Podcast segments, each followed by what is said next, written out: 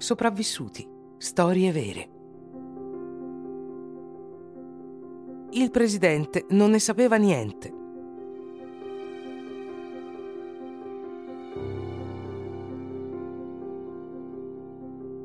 Decapitazione, lapidazione, impiccagione, iniezione letale.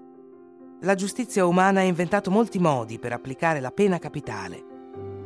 Negli Stati Uniti l'elettrocuzione è stata a lungo il mezzo più comune per portare i condannati dalla vita alla morte. È difficile uscirne illesi, ma questo è quello che è successo a Willie Francis nel maggio 1946.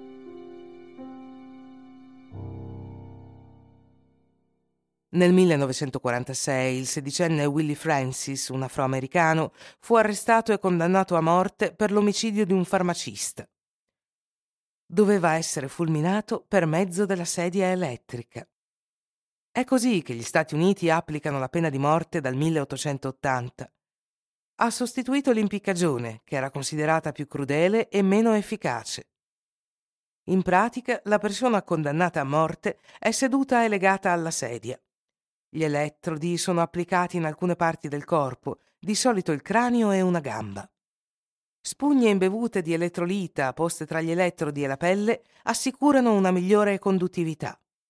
La corrente elettrica viene poi applicata secondo la corporatura e la resistenza fisica del condannato. Una prima elettrocuzione di 2000 volt distrugge la resistenza della pelle e fa precipitare il prigioniero in uno stato di incoscienza. La tensione viene poi abbassata per evitare che il corpo, che può raggiungere una temperatura di 59 gradi, prenda fuoco. Ma il 3 maggio 1946 alla prigione di St. Martinville le cose non andarono come previsto. Willie Francis fu messo su una sedia elettrica spedita dalla prigione di Angola, il penitenziario statale della Louisiana. Questo enorme pezzo di legno e metallo pesa 150 kg venne installato dal capitano Effie Foster e da un detenuto di nome Vincent Venezia, che lavorava come assistente elettricista nel sistema carcerario della Louisiana. Erano entrambi ubriachi quando installarono la sedia elettrica.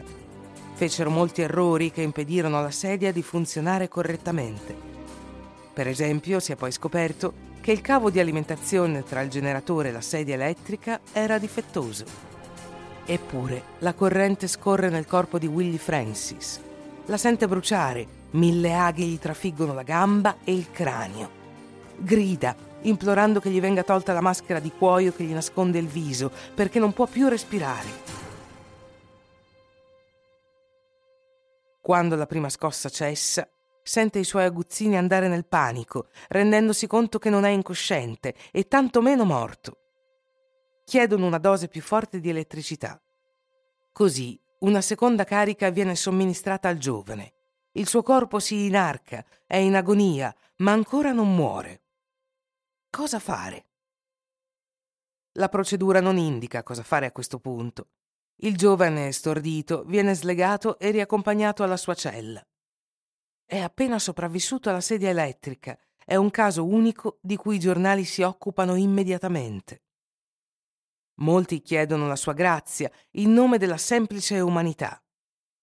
Far rivivere a qualcuno l'agonia del braccio della morte e dell'esecuzione è semplicemente disumano. Un appello viene presentato alla Corte Suprema degli Stati Uniti. Ma il 9 maggio 1947 questo giovane di colore fu ancora una volta legato alla sedia elettrica e giustiziato. Morì all'età di 18 anni.